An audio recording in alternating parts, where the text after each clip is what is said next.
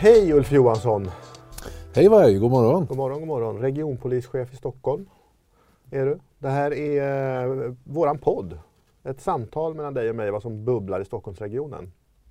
Jag har gjort det här förut några gånger och det ska nog gå bra den här gången också. Men jag, och jag hade en hel del frågor, men jag tänkte börja en helt annan ända vad jag hade faktiskt tänkt. För nu på morgonen fick vi besked om händelser i Bryssel. Vad har vi fått veta? Eh, vi har fått veta att det är två explosioner på flygplatsen och det senaste var nu ytterligare en explosion i tunnelbanan med skadade, döda eh, i utfallet.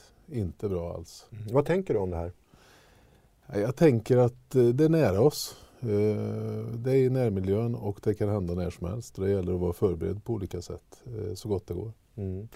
Polisen i Stockholm, men det har ju pågått en diskussion internt om hur, vi, hur förberedda vi faktiskt är på den här typen. Det är lätt att prata om det, men, och vi nämnde det förra, i förra podden också, men hur långt har vi kommit i det här arbetet i Stockholm med att förbereda oss för en eventuell terrordåd av något slag? Ja, vi har under en längre tid nu jobbat stenhårt för att vara så förberedda vi kan och jag tycker vi har kommit en bra bit på väg. Eh, vi har tittat på fordon, utrustning, eh, utbildning, eh, ja, beväpning och allt. Allt egentligen taktik eh, så att vi ska vara så förberedda det går den, mm. den dagen eh, det eventuellt händer i Stockholm. Men kan det vara lite mer konkret? Vad har vi gjort då? Utbildningarna vet jag att vi har dragit igång och, och det finns ju många eh, polisanställda där som faktiskt undrar vad som pågår. Vad, mm. vad är det som har hänt? Jag vill inte gå in exakt va? Men, men vi köper ju in den utrustning vi behöver efter att ha lyssnat på, på våra medarbetare och eh, ja, våra taktiska instruktörer och andra egentligen som har hand om de här delarna. Samma sak på fordonssidan. Dialog med arbetstagarorganisationen för att hitta då de viktigaste sakerna som vi behöver utveckla eh, i Stockholm. Mm. Känner du trygg med det? Ja, det gör jag. Eh, vi, har gjort, vi har tagit bra steg framåt tycker jag på det här området. Satsat mycket. Mm. Men är vi inte riktigt framme än säger du? När, är vi, när kan vi säga nu är vi redo? Ja, vi har några saker kvar som jag vill ska, ska avslutas under våren. Sen, sen känner jag att vi har en bra nivå och sen gäller det att hålla den här nivån. Det är ju nästa utmaning och följa utvecklingen inte minst också viktigt. Mm. Och av naturliga skäl så kan vi då inte gå in på exakt vad som görs. Men, men som sagt, det har pågått ett arbete under lång tid och vi får väl se, hoppas att det blir klart att alla också dessutom får reda på vad vi gör så småningom. Jag tänkte hoppa lite framåt i den här podden. Som är, jag heter Varje Lander, jag är presschef för Stockholmspolisen och jag pratar med Ulf Johansson som är regionpolischef. Under de senaste veckorna har jag tänkt mycket på ett tv-program som gick för när jag var grabb som heter Glappet. Och det har jag tänkt på därför att du använder ofta begreppet glappet när du pratar med medarbetare och med mig också. Vad, vad menar du? Vad är du, vad är du ute efter? Jag brukar säga att en av de viktigaste sakerna som vi har som ledning det är att minska avståndet mellan chef och medarbetare. Det tycker jag är en, en viktig sak att jobba på. Det gör man genom dialog och närvaro som chef. Det är egentligen glappet kan man säga, mm. som man ska minska. Mm. Men hur gör man det då? Det är lätt att säga. Men... Eh, nej, men jag tror att, att det är oerhört viktigt att vara närvarande eh, i linjearbetet. Delta ute, eh, besöka, arbeta med, eh, prata, lyssna. Eh, få en förståelse ömsesidigt. Linjearbete kontra ledningsarbete, hur ser det ut? Mm. Jag tror att, att kanske det som händer när glappet ökar, det är att, att eh, ledningen ägnar sig åt, åt visionärt arbete på lite lång sikt och kommunicerar eh, det arbetet. Medan då medarbetarna tittar konkret i vardagen vad händer mm. och, och då stämmer inte de här bilderna riktigt. Och det där, då uppstår glapp eh, mellan eh, ledningssyn och medarbetarsyn egentligen kan man säga. Och det så, jag uppfattar i alla fall som att du tycker att det är ett stort problem, att det är ett glapp. Men kan du konkretisera det? Eller vad, vad spelar det för roll att man har olika, eh, olika syn på det här? Rent konkret så blir det ju väldigt frustrerande, inte minst för medarbetare, om chefer beskriver en verklighet framåt i tiden som ser ut på ett visst sätt eh, utan att, att, att ta med perspektivet hur ser det ut idag och vad behöver vi göra idag för att ta oss dit. Mm. Eh, så det, det är en viktig del och, och det satsar vi mycket på nu och, och inventera vilka frågor är konkret viktiga för våra medarbetare. Hur kan vi som ledning hjälpa till att lösa dem och, och se till att, att vi ger bättre förutsättningar i vardagen. Mm. Men du, då har du varit ute och lyssnat, men vilka frågor är det då? Säg, ge något exempel på någon fråga som vi måste lösa. Det är ganska vardagliga frågor egentligen. man kan ju säga att det är utrustningsfrågor, det är arbetsmiljöfrågor på olika sätt. Sen är det naturligtvis lönefrågan som, som är stor ute i dagens läge. Resursfrågan kontra uppdraget är en väldigt stor fråga. Där många funderar på och känner hur ska vi räcka till kontra det uppdrag som finns. Mm. Hur ser resursens utveckling ut framöver och så vidare. Mm. Mm. Men oftast är det väldigt konkreta vardagliga saker. En bra bil, beväpning eller utrustning. Det man behöver för att klara sitt vardagliga jobb. Det är ofta där det, det brister. Liksom. Är det svårt, tycker du, att för ledningen då att se de vardagliga sakerna? För när jag hör det ibland så låter det så här lite visionärt och flummigt. Eller? Jag fattar aldrig exakt vad du, inte alltid exakt vad du menar. Och sen när man ändå hör så pratar man beväpning och västarna. Är det svårt att, att möta de här två världarna, tycker du? Jag tycker ibland att, att de här vardagliga frågorna går runt alldeles för många varv. De avgörs inte.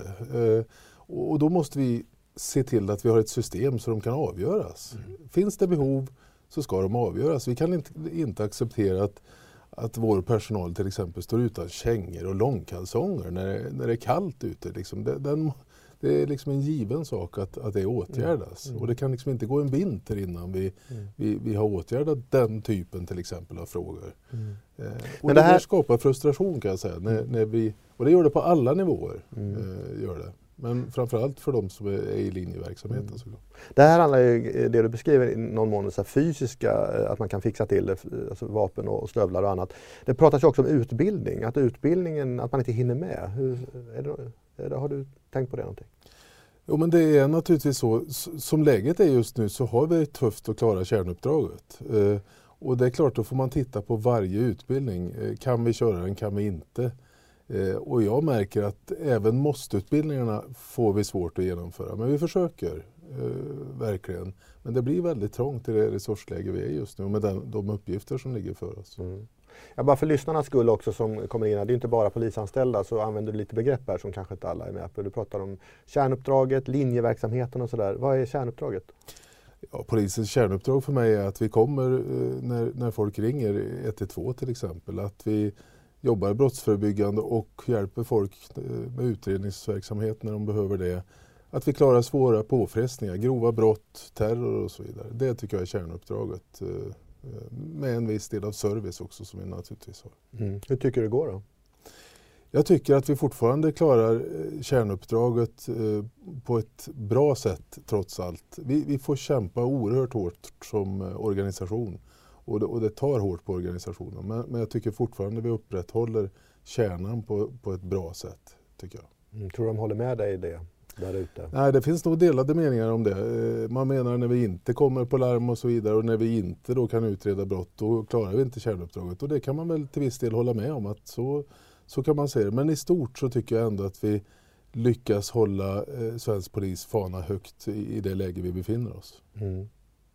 Du, ett annat läge vi befinner oss i, det är ju en debatt om poliser som slutar, eller polisanställda som slutar. Det har ju eh, varit debattartiklar och granskningar i, i media och annat, och det finns lite olika uppfattningar om hur man mäter det där och så. Men eh, hur ser du på det här, bilden av, och om det nu är så att eh, det ser nästan ut som ett strömhopp ifrån polisen nu, eh, som lämnar oss i det här läget. Vad tycker du om det?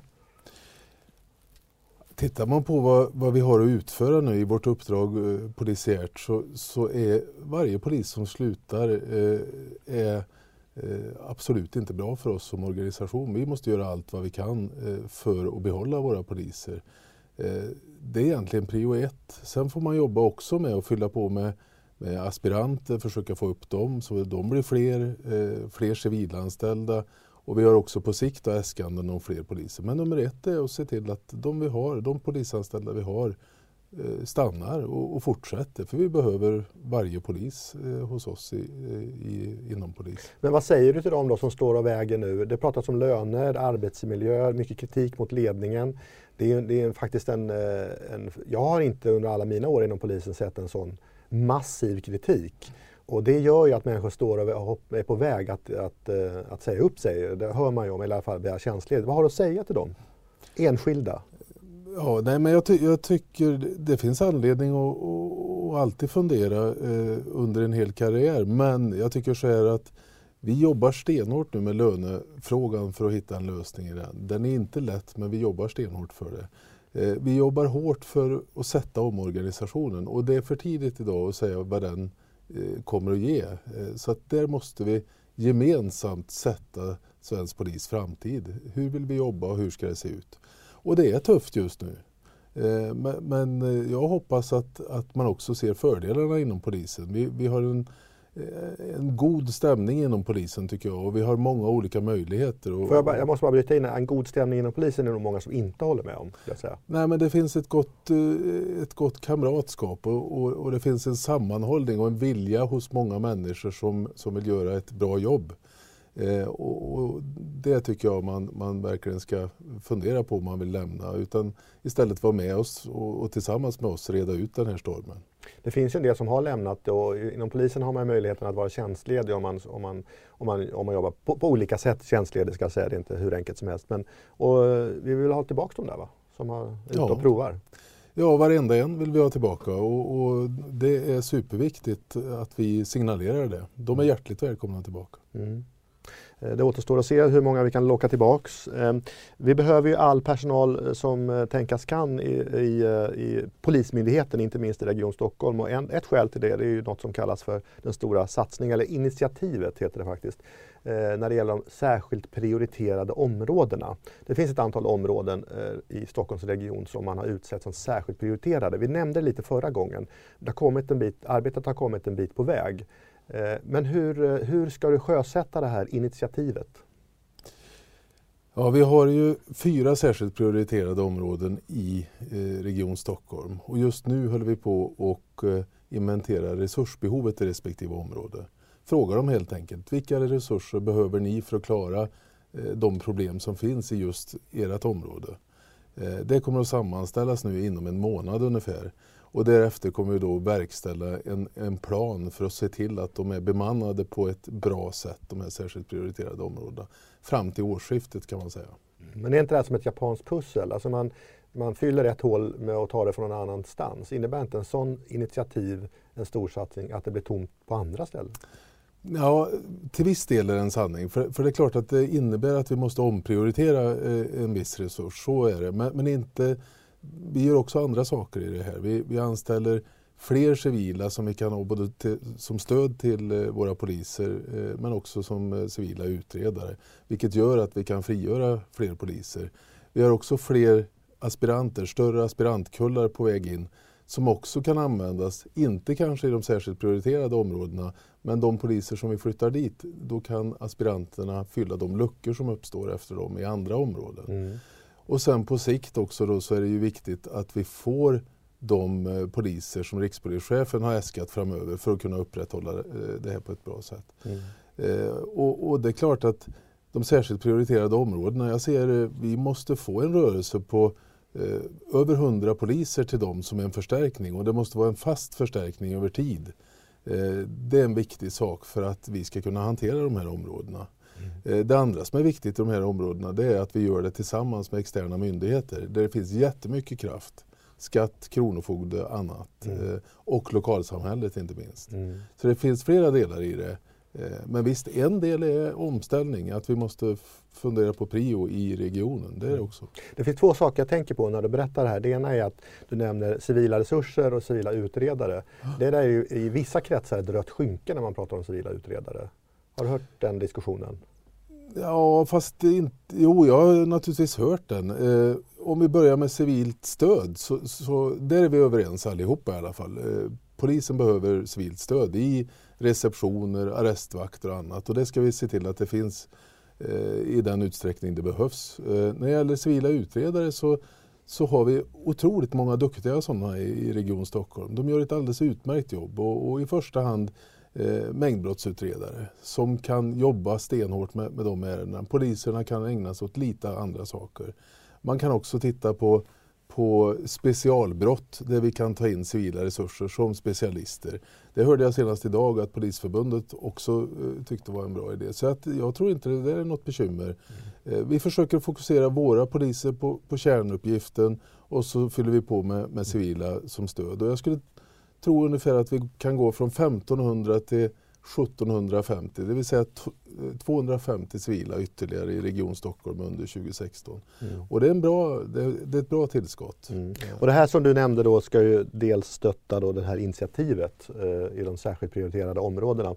Ni som kommer in och lyssnar, lyssnar på Ulf Johansson som är regionpolischef i Stockholm. Och jag som frågar och ställer frågor heter Varje Lander och presschef i regionen. Du, den här, de särskilt prioriterade, när man började tala om det här och titta på det, då kallades det ju de särskilt utsatta områdena. Det där gillar inte du riktigt? Nej, jag tycker det ger en felaktig signal, utan det är en prioritering. Och det finns så mycket krafter i de här områdena som vill göra bra saker, och det är de vi vill bejaka och stötta i vår satsning, och det tycker jag är en viktig del, och då blir särskilt prioriterade områden ett mer riktigt namn tycker mm. jag. Men du nämnde, nu har du nämnt några gånger det här med samverkan och jobba med andra. Så här, är inte det där som vanligt att alla på något sätt delar ut ansvaret till varandra och det slutar med att ingen gör någonting? Ja, vi försöker att ta ett väldigt stort ansvar i de här områdena. Vi flyttar in i dem, ser till att vi har lokaler. Vi ser till att vår personal är där över tid, och kontinuitet är viktigt för oss. Så vi sätter dit ett grundfundament, både med, med lokaler och personal. Men vi ställer krav då på, på omgivningen att ni ska också vara här för att vi ska satsa. Och det är en viktig del, ömsesidigheten mm. i det där. Nu gäller det här i Stockholm vi pratar om. Och, men kan du ge något konkret? Du säger att man har lokaler och verksamhet. Kan du ge något konkret exempel på en plats, en kommundel eller så i Stockholm där, man, där vi satsar extra mycket? Ja, vi kan ju ta exemplet Rinkeby ändå, för, för där har vi då eh, bestämt att vi ska bygga en stor polisstation. Eh, och, och vi måste absolut vara där. Och, och då har vi också sagt att vi kompletterar Rinkebystationen med att vi sätter ett polisens kontaktcenter där. Och det rör sig kanske om sjuttio, åttio, hundra ytterligare tjänster inne i den polisstationen för att kunna rekrytera då från lokalsamhället, så att man kan känna att det är deras polis som, som finns i den här byggnaden. Det, det är ett långsiktigt arbete, det kommer krävas jättemycket av oss, men det är en jätteviktig signal, och vi är där och står där. Det är jätteviktigt. Mm. Uh, Ulf Johansson, regionpolischef i Stockholm, sover du gott om nätterna? Ja, det gör jag. Uh, ja, de allra flesta i alla fall. Mm. Jag ligger inte och fundera på alla de här. För, för jag kan säga, när man jobbar inom polisen så tycker man möts ju varje dag av, av nästan gigantiska utmaningar och problem. Eh, inte minst media som granskar på ett alldeles utmärkt sätt. Man läser varje dag debattartiklar från ilskna anställda som uttrycker sin åsikt, och man kan känna att det är liksom ett sånt massivt, eh, massiv kritik. Och då tänker man så, hur tar en... Du är faktiskt högst ansvarig här i Stockholm för det. Mm. Hur tar du det? Jag, jag, jag lyssnar på kritiken. Vi försöker att staka ut en väg gemensamt som vi följer.